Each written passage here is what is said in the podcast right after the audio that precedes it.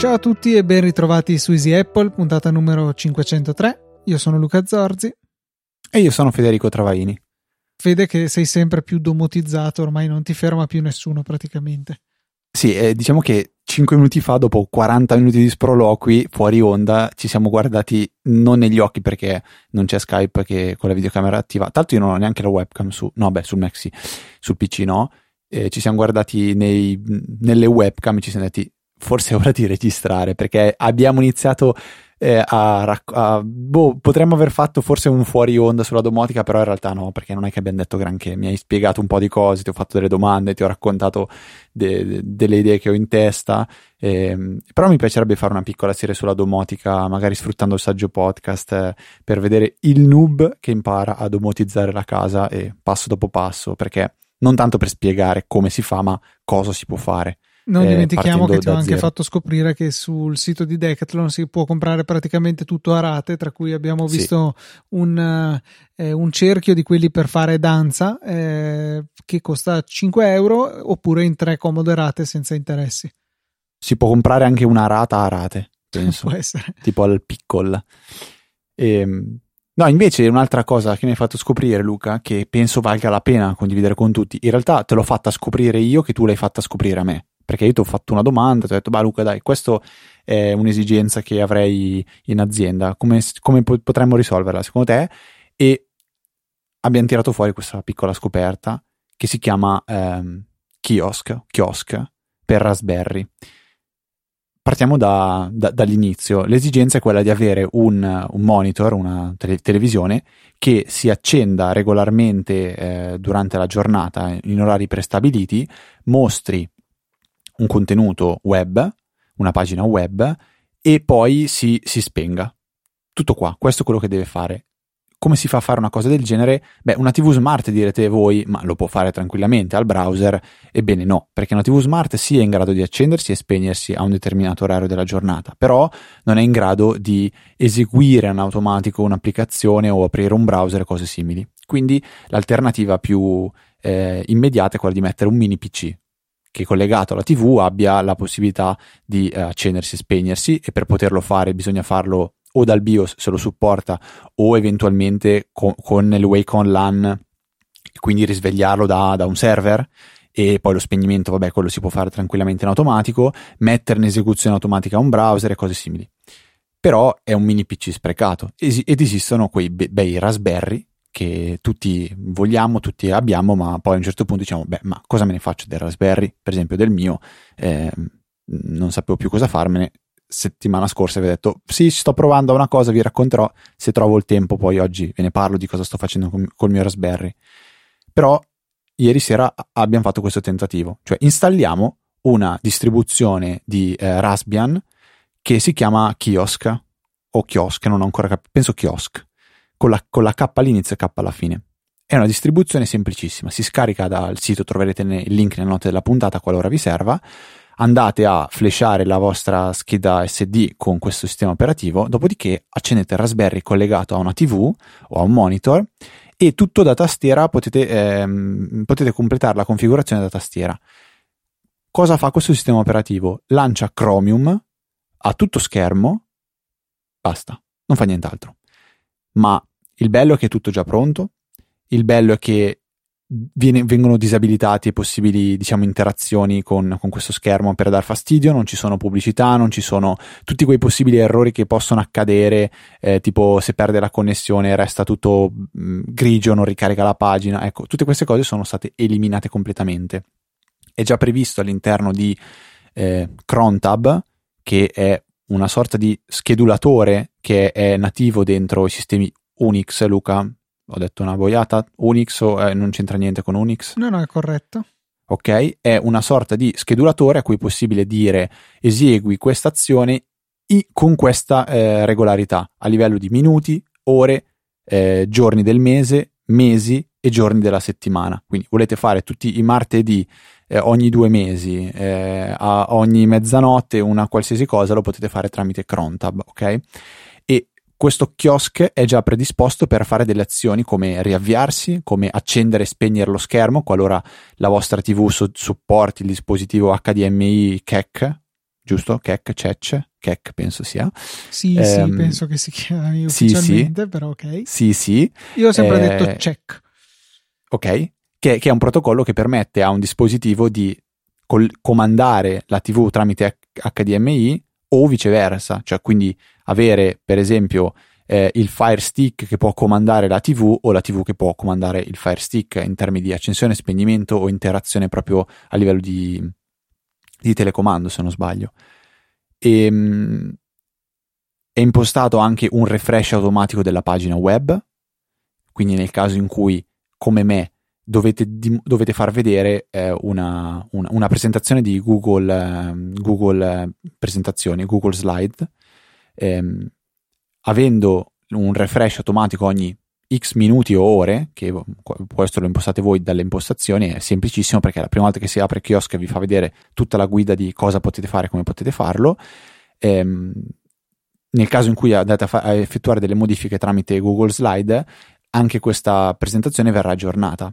E tutto questo per cosa? Perché l'idea era quella di portare una bacheca degli avvisi eh, digitali in azienda, farlo nella maniera più semplice possibile, pronti via, e le, l'esecuzione per me è stata questa, quindi una, tele, una, televisione, abbiamo comprato una TV iSense da 58 pollici, che ormai diciamo che quasi te le tirano dietro, si aggancia a un Raspberry con installato kiosk, e viene, viene ehm, lanciata come, come, pagina web una presentazione fa, fatta in Google Slide con all'interno gli avvisi che devono girare all'interno della, ehm, della bacheca. E, è possibile da Google Slide generare un link che in automatico faccia partire la presentazione a tutto schermo e, impost- e poi è possibile anche impostare tramite il link perché è scritto nell'URL qual è il delay da, da avere, quindi il ritardo eh, per la transizione tra una diapositiva e l'altra. E se tu modifichi la presentazione, questa viene in diretta aggiornata sullo schermo oppure ci vuole un ricaricamento?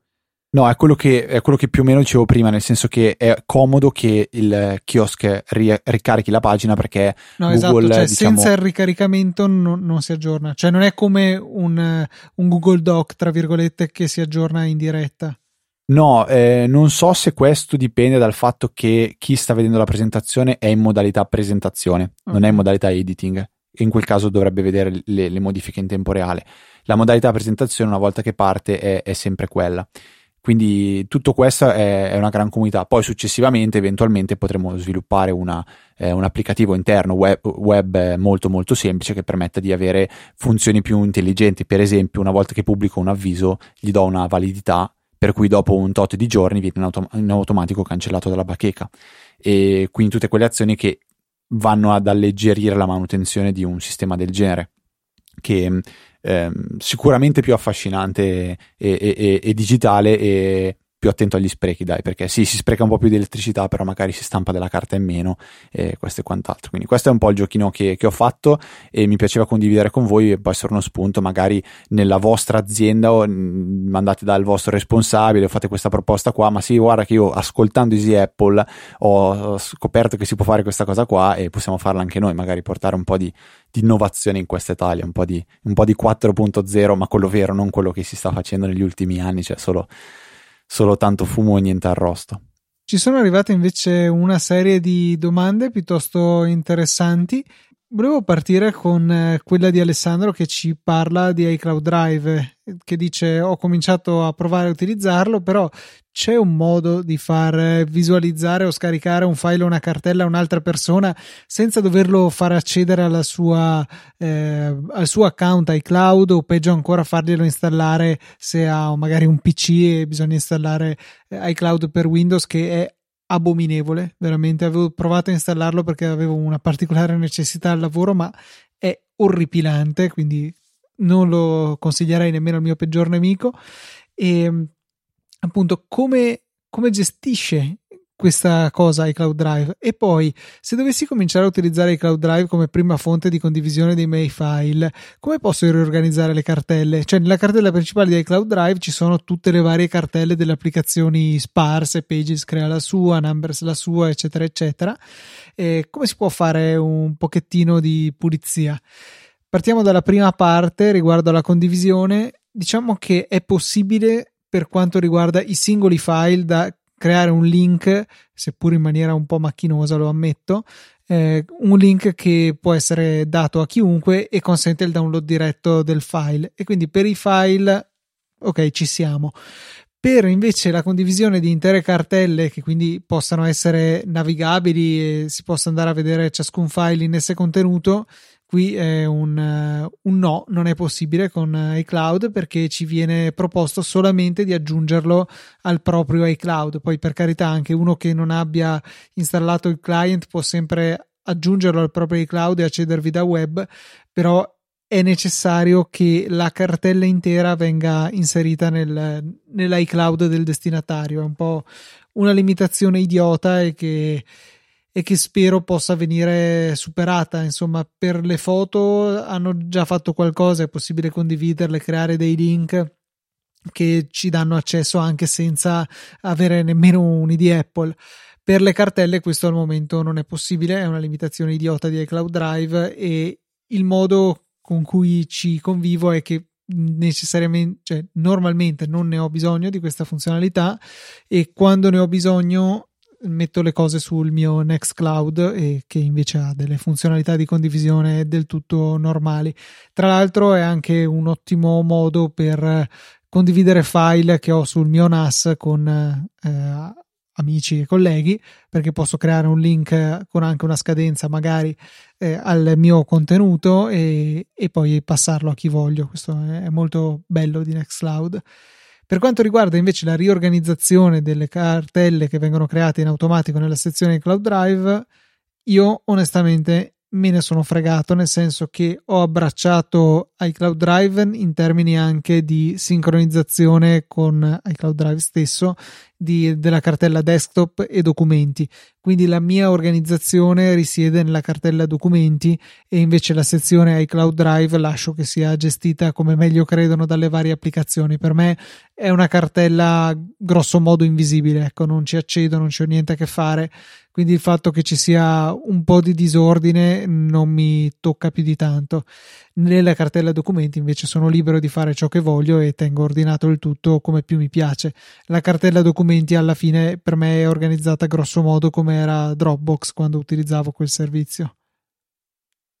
Un po' una delusione questa scoperta, cioè la scoperta pr- prima diciamo di, delle cartelle, perché io che oggi uso Google Drive come principale servizio di cloud storage trovo la funzione di condivisione delle cartelle super comoda. Banalmente se devo anche mandare a, a una persona dei file oppure voglio tenere eh, ancora meglio una cartella condivisa con delle persone dove io continuo a pubblicare dei contenuti e le persone possono continuamente accedere, eh, è comodo perché le persone una volta che hanno il link dalla, dalla pagina web recuperano tutto quello che gli serve, non hanno necessità di eh, aggiungere al proprio account iCloud. È, è, un, è, una cosa che io trovo molto molto molto limitante e mi, mi dà ancora un, un senso di eh, a, come si dice? Ace, ace, a, di acerbità? Acerbe, non lo so Luca chiedo di, l'aiuto di chiedo prematurità non lo so. Eh no no adesso me lo devi dire con acerbo.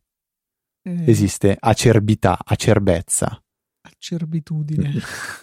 Acerbitudine, ok. Eh, cioè, quindi, non so se esiste ovviamente la parola.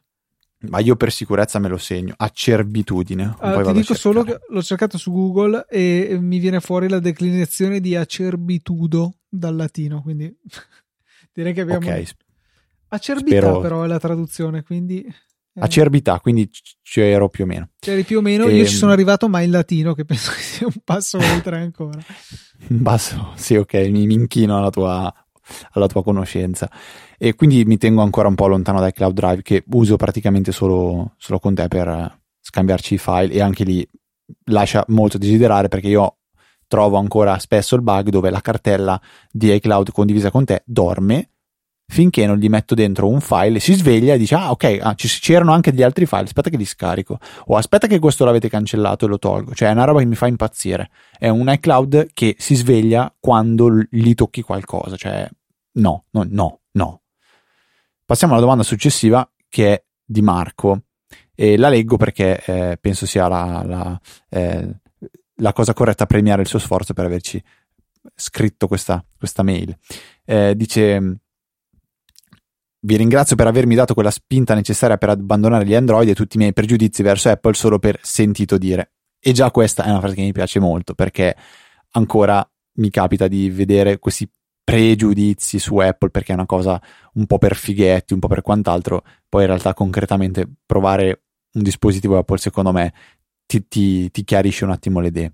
E dice ho acquistato un iPhone eh, 10R ormai ho fatto fatica a non dire XR eh, ormai da due anni e mezzo e vi assicuro che non perde mezzo colpo. Ma un impuntamento, mai un impuntamento né altro. Dice piccola digressione inutile, adoro l'app promemoria e la uso tutti i giorni per quanto potrà sembrare banale eh, a degli addicted come voi. Siete il mio promemoria ricorrente ogni settimana con tanto di URL che manda direttamente alla pagina delle donazioni, pure con il, con il logino. Bellissima, veramente una cosa bella. Applicazione promemoria secondo me è molto utile, ma perché ha delle...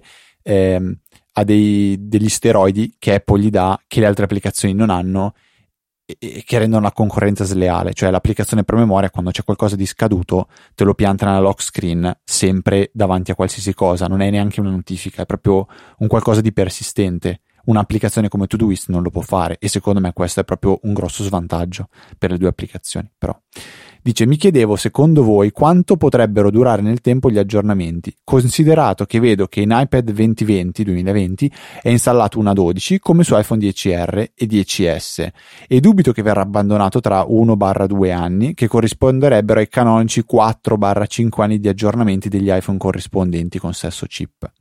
Credo che questi processori stiano diventando talmente potenti da non permettere un fisiologico invecchiamento del dispositivo in 4 anni, cosa già utopica nel mondo Android, e di conseguenza di cambio dell'iPhone viene sem- il cambio dell'iPhone viene sempre più posticipato. Che ne pensate? Cioè, sostanzialmente sta dicendo, processori diventano sempre talmente più prestanti che è difficile concretizzare quella che molti chiamano obsolescenza programmata, cioè dire dopo 4 anni smetto di aggiornare l'iPhone, quindi tu non puoi più andare avanti a, a usarlo perché eh, l'applicazione di turno non è più supportata, eh, eccetera, eccetera.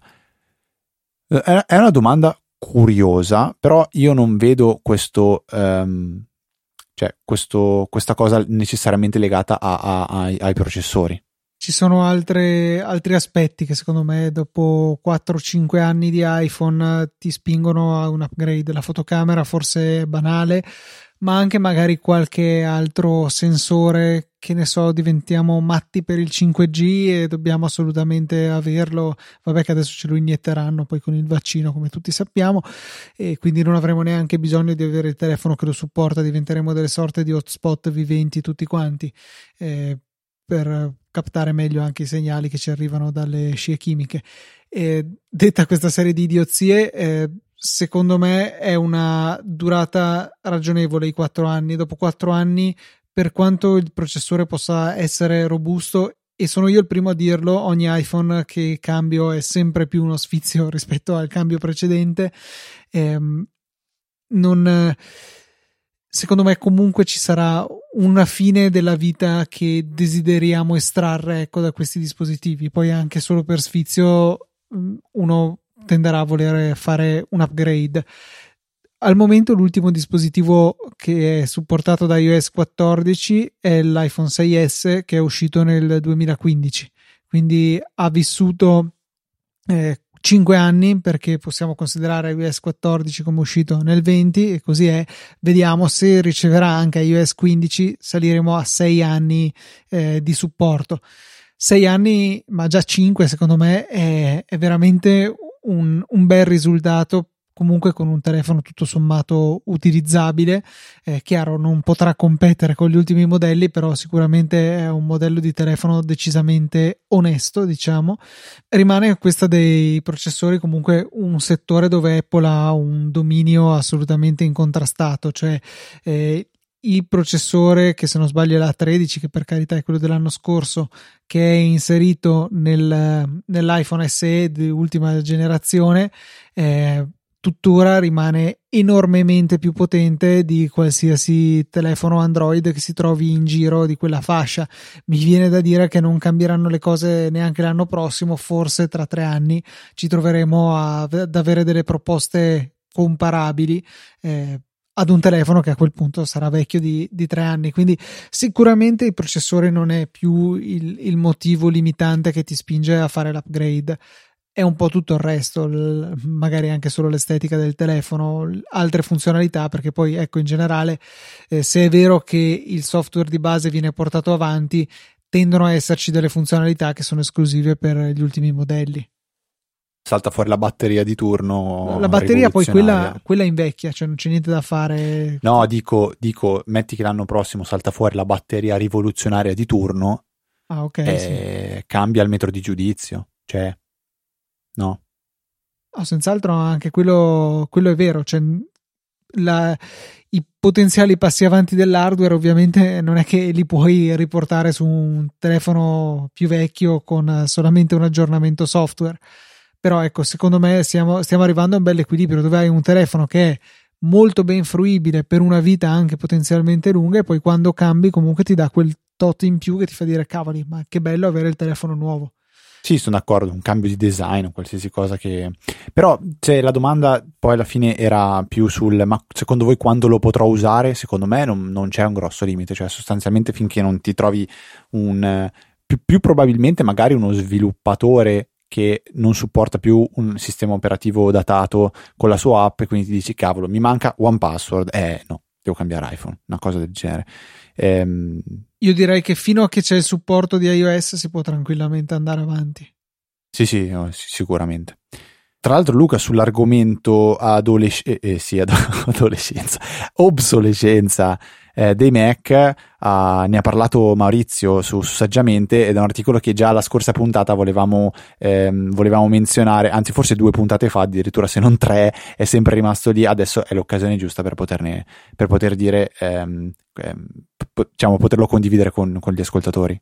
Sì, l'articolo sull'adolescenza programmata che ha scritto Maurizio e anche il bel video. In realtà ho visto prima il video e poi sono andato a spulciare, a scorrere un pochettino l'articolo eh, associato, dove Maurizio fa delle considerazioni molto logiche sul, eh, al di là del, dell'obsolescenza programmata che è toccata parzialmente, ma più che altro su che configurazione ha senso prendere su Mac. Ha senso eh, carrozzarlo al, all'inverosimile perché prima o poi mi potrebbe servire o perché così mi dura di più? Oppure è meglio comprare il Mac che mi serve ora guardando solamente alle mie necessità se non di oggi, di domani, ma non certo di tra tantissimo tempo e eventualmente cambiare il computer più spesso? E conti alla mano alla fine Maurizio dimostra che è più conveniente un cambio più frequente senza investire in tantissime opzioni che poi non vengono assolutamente eh, valutate da, nel mercato dell'usato. Cioè un, un Mac che non lo so ha 1000 euro di optional oltre al suo prezzo di listino potrà valere non so se va bene 100 euro 200 euro in più del modello base quando lo si venderà se questa, soprattutto se questa vendita è abbastanza in là nel tempo ecco. Per un computer di 4 anni gli optional contano abbastanza poco. Piuttosto magari è più interessante eh, prendere un modello base se più avanti ci sarà la necessità di un upgrade eh, prendere un altro modello base che poi anzi forse dire modello base non è del tutto corretto come giustamente dice Maurizio, compra il computer che ti serve adesso. Adesso hai bisogno di un tera di spazio, anzi facciamola più semplice, di 512 giga di spazio, ti sono sufficienti, benissimo. Investi su quello, non comprare il tera perché dopo si sì, potrebbe tornarmi utile, le foto sono sempre più grandi, eccetera, eccetera perché poi magari questa necessità non si eh, concretizzerà nell'arco di vita utile del computer, allora avremo solamente prepagato per qualcosa che poi non andremo nemmeno a sfruttare. Nel momento che servirà magari si potrà pensare ad un upgrade e oltre ad avere il disco più grande, avremo anche un computer più nuovo, una batteria nuova se è un portatile eh, e tutti i, pos- i, potenziali avanzamenti della tecnologia che ci saranno nel mentre. Quindi vi consiglio veramente di eh, leggere l'articolo e o di vedere il video che ha fatto Maurizio sull'argomento perché li ho trovati veramente interessanti. Però dico un però perché trovo una forte similitudine col mondo delle, delle macchine che quando compri una macchina super accessoriata e vai a venderla, gli accessori automaticamente non vengono considerati. Cioè, tu hai su eh, 5 miliardi di accessori, bah, chi ti li riconosce? No. Però c'è il gioco inverso, cioè se certi accessori non ce li hai, mh, la macchina viene svalutata, quindi potrebbe anche esserci questo controrischio, cioè eh, nel momento in cui tu non hai certi accessori, banalmente hai comprato il Mac con 4 GB di RAM e non 8 GB di RAM, faccio un esempio stupido, eh? uno ti dice no, è, è una cosa praticamente che nessuno vuole. Quindi è ovvio che poi sulla RAM magari si può andare a giocare, però la similitudine con le macchine secondo me è un po', è un po questa. Poi ovviamente stiamo parlando di un computer, sono altre cifre, eh, assolutamente. Ehm, tu quando l'hai venduto sei riuscito a venderlo più o meno allineato col, col con, con, con, la memoria. Tu avevi un tera, 512 giga sul tuo, no? Sei riuscito a dargli valore? No, io avevo appunto, io sono esattamente il caso che Maurizio cita come esempio negativo perché avevo un MacBook Pro del 2016 che aveva tutte le opzioni massime salvo l'SSD che avevo un tera invece che due tera che era il massimo dell'epoca già un tera costava uno sproposito. Penso che l'opzione fosse costata 600 euro per avere quello. La base era 256 quando ho preso il mio. Non so se forse con lo scattino superiore si andava almeno a 512 ma mi viene da dire di no.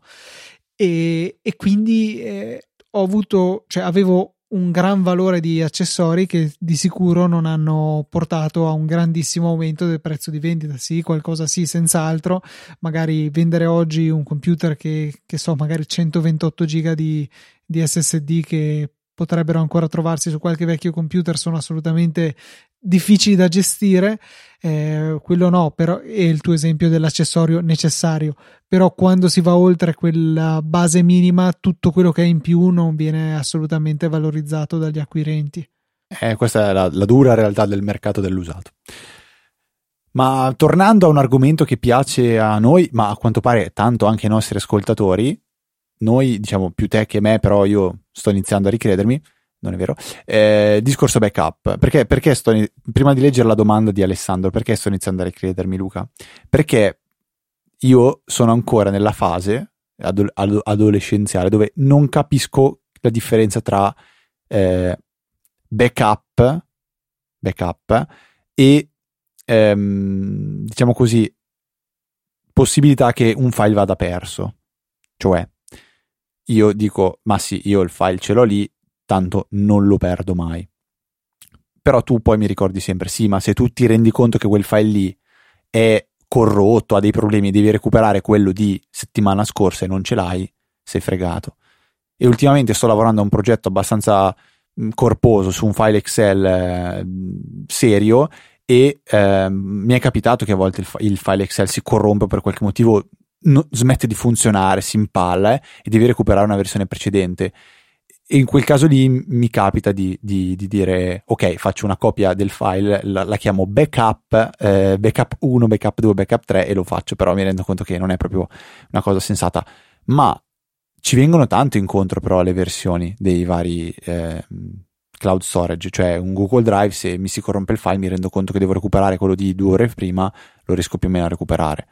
So che non vuol dire backup però diciamo così sto iniziando a capirne la differenza Mentre Alessandro ci scrive che eh, dice tempo fa aveva insieme a degli amici acquistato dello spazio illimitato su Amazon, su Amazon che costava molto molto poco e tramite Arc programma che anche Luca spesso consiglia, eh, dice ho, in- ho, iniziato a fare backup di foto e video delle mie bimbe da piccole.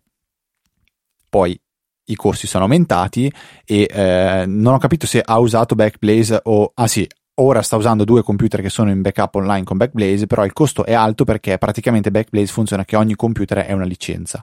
E quindi lui chiede qual è il consiglio, non del software per usare il backup, ma qual è secondo noi il posto migliore dove andare a acquistare del, del, dell'online storage per poter fare del, del, backup ehm, di, di cose corpose. Si parla di foto e video. E proprio poco fa parlavamo di un esempio simile, Luca. Sì, allora io ho fatto un esperimento, eh, ho trovato su eBay un, un, venditore piuttosto losco dal quale ho acquistato un disco condiviso di Google che è una funzionalità di G Suite o Google Workplace, non so come si chiami questa settimana, per la quale insomma ti può, puoi creare una sorta di cartella condivisa che però è separata dal Google Drive di una determinata utenza e può essere condivisa tra più persone. Potrebbe, cioè, nella logica di un'azienda, non so, il marketing ha il suo disco condiviso dove mette tutto il materiale, che ne so. Ecco, c'è ho il concreto sospetto che il gestore di questo schema piuttosto losco eh, possa accedere a questi dati. Però a me non me ne frega niente perché lo sto usando per caricarci film e serie TV. Voglio fare un backup di quelle perché sono terra di roba e onestamente non ho un vero backup, salvo per quello di quando ho cambiato i dischi del NAS, quindi ho i dischi vecchi in un cassetto che contengono quello che contenevano quando ho fatto l'upgrade di capacità, sostituendo i dischi da 4 tera con quelli da 10 tera. Eh, tolto quello, non ho un, veramente un backup perché ho, reputavo che fosse troppo costoso eh, andare a fare un backup di, non so, anche fossero, non so, 3, 4, 5 tera eh, comincia a diventare caretto, su, indipendentemente dal, da quanto economico possa essere il, um, il, servizio di cloud storage adottato. E quindi ho, ho questo Google Drive uh, che uso così uh, all'arrembaggio sperando che, che, duri. E poi, vabbè, se me lo cancelleranno, ah, me ne ho pagato 3,50 euro per avere questo. È stato un esperimento. Tolto quello, eh, per fare mh, Alessandro purtroppo non ci dice di quanti dati stiamo parlando. Dice: div- Vorrei sapere secondo voi con lo spazio di diversi tera quanti sono diversi 2, 3, 10 f- può cambiare. La realtà è che sono tutti abbastanza costosi. In questo momento il sistema di storage più economico possibile è um, Amazon Deep Glacier, che però costa poco perché costa, mi pare, un millesimo di euro al giga al mese più IVA. Eh, però ci sono un sacco di asterischi con questo tipo di storage di Amazon. Tanto per cominciare, se dovete scaricare i dati, li pa- pagate il download. Il download costa almeno 9 centesimi più IVA al giga, moltiplica per un tot di tera, viene fuori un certo gruzzolo.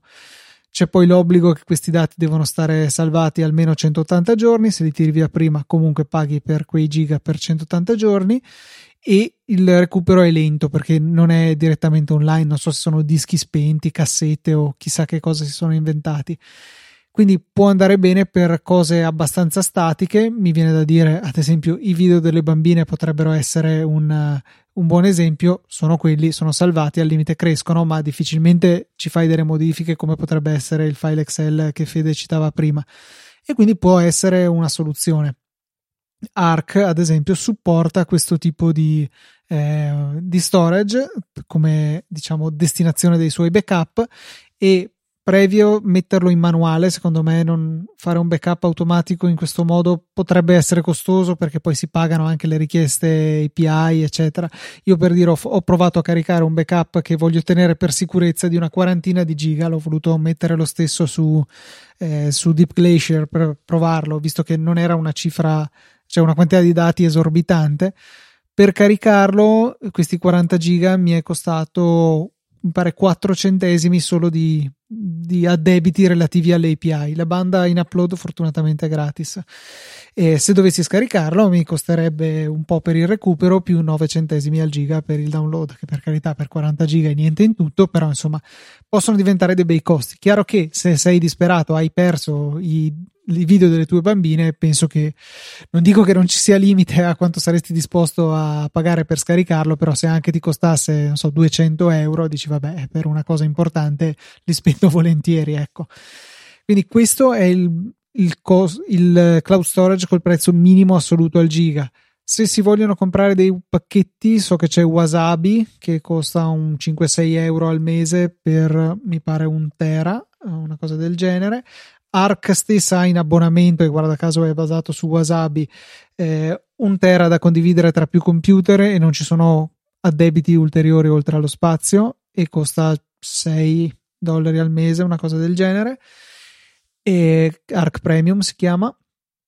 E basta, cioè sostanzialmente per grosse mole di dati eh, di veramente illimitato c'è poco. Tu giustamente dici hai Backblaze e quello sì ha un costo per computer e dati illimitati. Citavo, lo citavo anche quando parlavo de, di Arc.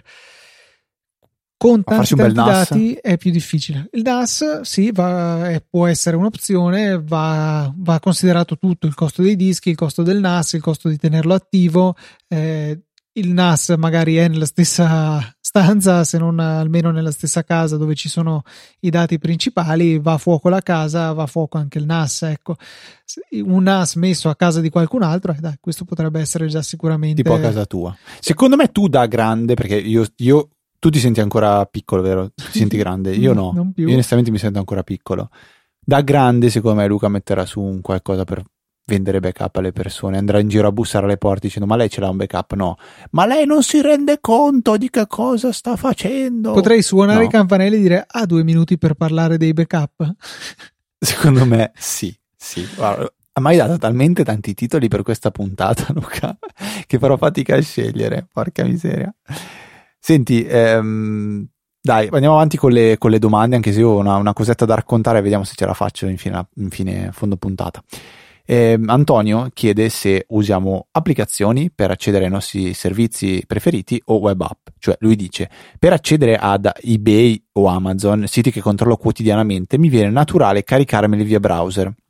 E la cosa è molto veloce perché col completamento automatico basta inserire la prima lettera nel campo di ricerca per visualizzare il nome del sito desiderato. Voi preferite scaricare l'apposita app? Se sì, perché? E nel caso in cui si trattasse di un semplice sito che non ha un'app da scaricare, per esempio saggiamente, create comunque un collegamento simile app sulla home screen del vostro iPhone in quel caso ricorrete il segnalibro di Safari. E credo che siamo molto allineati su questo io e Luca, cioè preferiamo usare l'applicazione sia per Amazon sia per eBay. Mi piace perché l'esperienza utente secondo me è migliore, è più, um, più, più, più nativa, ecco mettiamola così raramente vado sul sito web a meno che non ci sono delle funzioni che mancano nell'app e devo andare a cercarle dentro, eh, dentro, dentro sito web ma non ho mai creato delle, delle, delle scorciatoie per dei siti che metto nella, nella home screen perché onestamente se devo controllare dei siti lo faccio tramite canali alternativi che possono essere per esempio per saggiamente Telegram oppure cioè, Twitter o i feed RSS ma un sito che si va a visitare regolarmente a una scorciatoia, onestamente non, non ce l'ho mai avuto. Scorciatoie nemmeno io le avevo messi ai miei quando erano ancora un po' poco avvezzi all'iPhone. All'inizio mio papà ad esempio l'ho messo per eh, i siti delle previsioni del tempo perché eh, le varie app si sono accurate fino a un certo punto. C'erano però ad esempio il metodo dell'ARPA che era generalmente preferibile quindi gli avevo messo delle belle iconcione che gli consentivano di accederci in fretta. Ora è sicuramente più scafato e magari non ne ha più nemmeno bisogno. Eh, io tendo a usare le app come dici tu quando mi offrono un'esperienza d'uso migliore. Amazon tendenzialmente è tra questi, però con l'asterisco su iPhone. Su iPad invece è mediocrissima l'applicazione e tutto sommato meglio usare il sito, secondo me. L'altro vantaggio delle app è che tendono a ricordarsi meglio i login, cioè spesso sui siti finisci per essere sloggato e dover rifare l'accesso. Con le app questo non succede o succede in misura enormemente minore. Quindi questa è un po' la mia scelta. Ecco, se l'app mi offre un qualcosa di più velocità, fluidità, piacevolezza d'uso rispetto al sito, allora prediligo l'app. Se invece, eh, se invece non è così, non, non, non, uso l'app, uso il sito. Entra anche una valutazione della frequenza di uso di un sito, cioè eh, ad esempio mi è capitato di finire sul sito di HM. Eh, ci sono finito una volta, ho visto tre cose ho finito di usare il sito. E ovviamente loro volevano che io mi installassi l'app, però onestamente non aveva nessun senso dato che il mio uso era così sporadico, non sto a scaricare l'app, magari fare l'accesso, che ne so. Eh, per cose che invece utilizzo regolarmente tipo Amazon, tipo eBay, un, sicuramente meno, o che ne so, l'app della banca sicuramente più comoda de, del sito, preferisco usare le applicazioni. Per quanto riguarda i siti, no, io non mi metto a icone sul, sulla home screen, uso un pochino i preferiti, principalmente quelli che appaiono, diciamo, cliccando sulla barra degli indirizzi sull'iPhone. Quindi ho una decina di preferiti e un paio di cartelle che contengono alcuni altri siti e quelli ci accedo direttamente da lì. Per tutto il resto cerco. Assolutamente allineato con me, quindi. Ehm, ultima domanda. Arriva da Alessandro e penso che sia un bello spunto per imparare una funzione di macOS che forse ehm, non tutti conoscono. E ma Alessandro chiede se esiste la possibilità di, eh, in modo univoco per aprire il menu eh, aiuto cerca con una scorciatoia, quindi quei menu che compaiono in alto. Dice io ho trovato una scorciatoia Command Shift meno, ma funziona solo su alcune app. Avete un'idea? Allora, ci sono due modi secondo me. Il primo è nativo, che è quello di andare nelle preferenze di sistema ed esiste proprio una funzione per creare delle scorciatoie da tastiera che richiamano i menu delle applicazioni. Questa è una funzione che io ho usato rara, raramente, ehm, però c'è e dovrebbe funzionare in maniera quasi universale. Luca, tu non so se hai mai avuto esperienza con questa funzione di macOS. Sì, sì, la, la, conosco e la utilizzo per alcune cose, anche se tendenzialmente preferisco usare Keyboard Maestro già solo perché eh, ha un suo file di impostazioni che viene sincronizzato tramite iCloud Drive e quindi se dovessi decidere di formattare il Mac è più facile poi ripristinare tutte le mie personalizzazioni. Ad ogni modo, nelle preferenze di sistema, poi nella sezione tastiera e poi scorciatoie, ci sono anche le scorciatoie per le applicazioni, una delle voci native e una delle voci che effettivamente mi trovo lì è mostra il menu di aiuto che vedo sul mio Mac è abbinato alla scorciatoia Command Shift slash che nel mio caso si riduce a premere 7 perché lo slash è sopra il 7 nella tastiera italiana e in, ho visto che funziona in quasi tutte le applicazioni, dico quasi perché in alcune eh, quella scorciatoia è presa, ad esempio in Safari fa qualcosa, ma non, non ricordo nemmeno cosa, qualcosa nel menu vista che vedo che si illumina quando premo la scorciatoia, ah ecco, mostra la status bar oppure nascondila. Eh, questo è quello che fa sul mio Mac c'è la possibilità appunto di personalizzare questa, eh, questa scorciatoia. Se non mi piacesse Command Shift Slash, potrei mettere qualsiasi altra cosa e verrebbe ehm, reso disponibile a livello di sistema. In effetti, questa opzione è sotto il, la voce tutte le applicazioni. In questo modo, quindi capiamo che è globale. Possiamo crearne a piacere con il più, eh, possiamo scegliere se è disponibile in tutte le app oppure solamente in una specifica e bisogna scrivere in maniera esatta il nome della voce del menu che si vuole richiamare, indipendentemente da quale livello di annidamento essa abbia dentro nel, ehm, nell'albero dei menu. Attenzione che spesso le eh, le, le, voci hanno dei puntini puntini. Quelli lì non sono tre punti, ma è il carattere ellipsis, mi pare che si chiami, puntini puntini, che si fa con option virgola. Questa è la scorciatoia da tastiera per creare quei tre puntini. Quindi se noi scrivessimo puntino puntino puntino non verrebbe trovato quella voce nel menu e quindi non funzionerebbe la scorciatoia. Si va poi appunto nella stessa finestrella a definire qual è la scorciatoia desiderata e, e niente, questa diventa attiva gestita direttamente da, da macOS. Quindi lì c'è la mia scorciatoia, onestamente non ricordo se l'ho cambiata io negli anni o se è quella di default di macOS, però ecco, io darei un'occhiata in quella sezione lì. Come promesso, Luca, racconto una cosa velocissima in fine puntata che ehm, anche qui è, è una, una, curiosità, magari può tornare utile a qualcuno, non so in quale ambito, nel mio caso è servito ancora a livello lavorativo eh, mi piace condividere con voi queste piccole scoperte.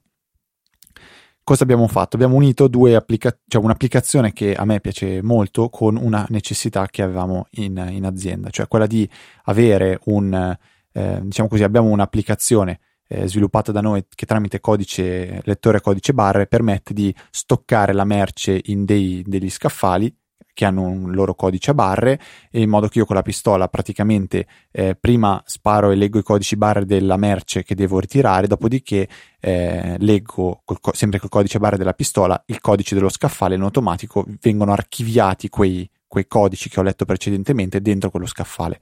Ecco il problema è che per poter fare questa operazione c'è un, un, monitor con un PC che è abbastanza distante rispetto a, a, dove poi si trova realmente lo scaffale. Quindi questo cosa significa? Che una, che una persona dovrebbe fisicamente andare al computer, andare ad aprire l'applicazione, dopodiché andare a, ri- a recuperare il codice barre, dopodiché eh, diciamo, andare avanti a, a, a scannerizzare i codici. Ecco. Ehm, la mia idea era questa, diamo, eh, creiamo un codice a barre che quando letto in automatico apra l'applicazione all'interno del computer. Perché il lettore codice a barre è un po' come eh, fare un CTRL C su una stringa di testo, cioè eh, e CTRL C CTRL V, mettiamola così. Quindi legge una stringa e la digita all'interno mm. del computer. Ancora di più, è una tastiera. Non è, una tastiera, più nemmeno ecco. che una tastiera, che digita eh. molto velocemente quello che legge. Ecco, e cos'è che è stato fatto? Tramite AutoKey si crea uno script super semplice che quando riceve in ingresso una di quelle stringhe di testo esegue un comando e nel nostro caso era aprire un URL che era una pagina web con sopra l'applicativo. In questo modo è, è stata eliminata una parte noiosa di questa procedura dove bisognava andare fisicamente al computer ehm, per andare a digitare eh, diciamo così l'URL, aprire la pagina eh, con, con, l'applicativo. Questo si può, si può, immaginare in qualsiasi altro tipo di situazione dove io magari ho eh, una postazione distante, ho un, codice, ho un lettore di codice a barre e posso con una, semplice click, una, una, una, singola sparata, eseguire un'azione o una sequenza di azioni tutto tramite AutoHotkey, che è, un, è, uno di quei coltellini svizzeri che un po' come eh, keyboard maestro Hazel per Mac, noi eh, tendiamo, tendiamo sempre a, a, ricordare che esiste, anche se è molto molto molto più, più debole. Ecco. Se sei d'accordo con me, Luca, ringraziamo chi ci ha supportato questa settimana e poi salutiamo i nostri ascoltatori per dare appuntamento a settimana prossima. Sono d'accordo con te e sono molto onorato di poter ringraziare i donatori di, di, questa settimana che sono Enrico Carangi, Matteo Semenzato, Andrea, Marco De Jesus Maria, Nicola Bisceglie, Valentina G, Davide Tinti, Gianmarco C e Fabrizio P. Grazie mille per il vostro supporto. Vi ricordiamo che se volete fare lo stesso, sezione supportaci del sito easypodcast.it vi dà tutte le informazioni necessarie, il link per donare con Satispay, con Apple Pay, con carta di credito, con PayPal, scegliete voi. Vi ringraziamo davvero tanto. Vi ricordiamo anche le donazioni ricorrenti, sono 10, 5 o 15 euro in ordine sparso addebitati ogni tre mesi, quindi veramente si tratta di pochi spiccioli che però ci aiutano veramente tanto a tenere le luci accese e andare avanti per altre 500 o 1000 puntate.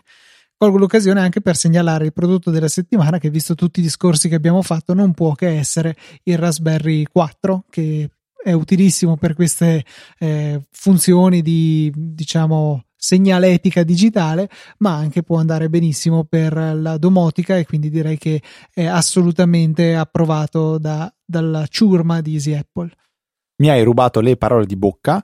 Dico solo di stare molto attenti se si acquista un Raspberry eh, Pi su Amazon perché eh, tendono ad essercene tantissime versioni, tutte allo stesso prezzo, quindi si rischia di comprare un 2 GB di RAM a 32 GB di memoria allo stesso prezzo di quello che eh, costa un 4 GB di RAM e 64 GB di memoria. Io proprio oggi ne ho acquistato uno e mi sono trovato davanti gli stessi dispositivi eh, a, allo stesso prezzo che è di quello di 89,99 o di 90,99. Ecco, nel mio caso con un euro in più ho comprato 64 GB di memoria invece che 32 2 giga, ma avrei potuto rischiare di comprare il modello da 2 GB di RAM e quello era una bella mazzata, diciamo, perché sulla RAM c'è poco da, da, da lesinare. Ecco, quindi state molto attenti.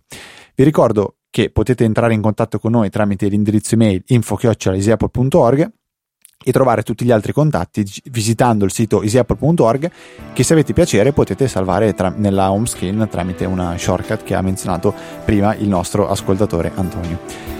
Trovate me e Luca su Twitter come sempre, ftrava e Luca TNT e per questa 503esima puntata è veramente tutto. Un saluto da Federico. Un saluto da Luca. E noi ci sentiamo la settimana prossima con una nuova puntata di Easy Apple.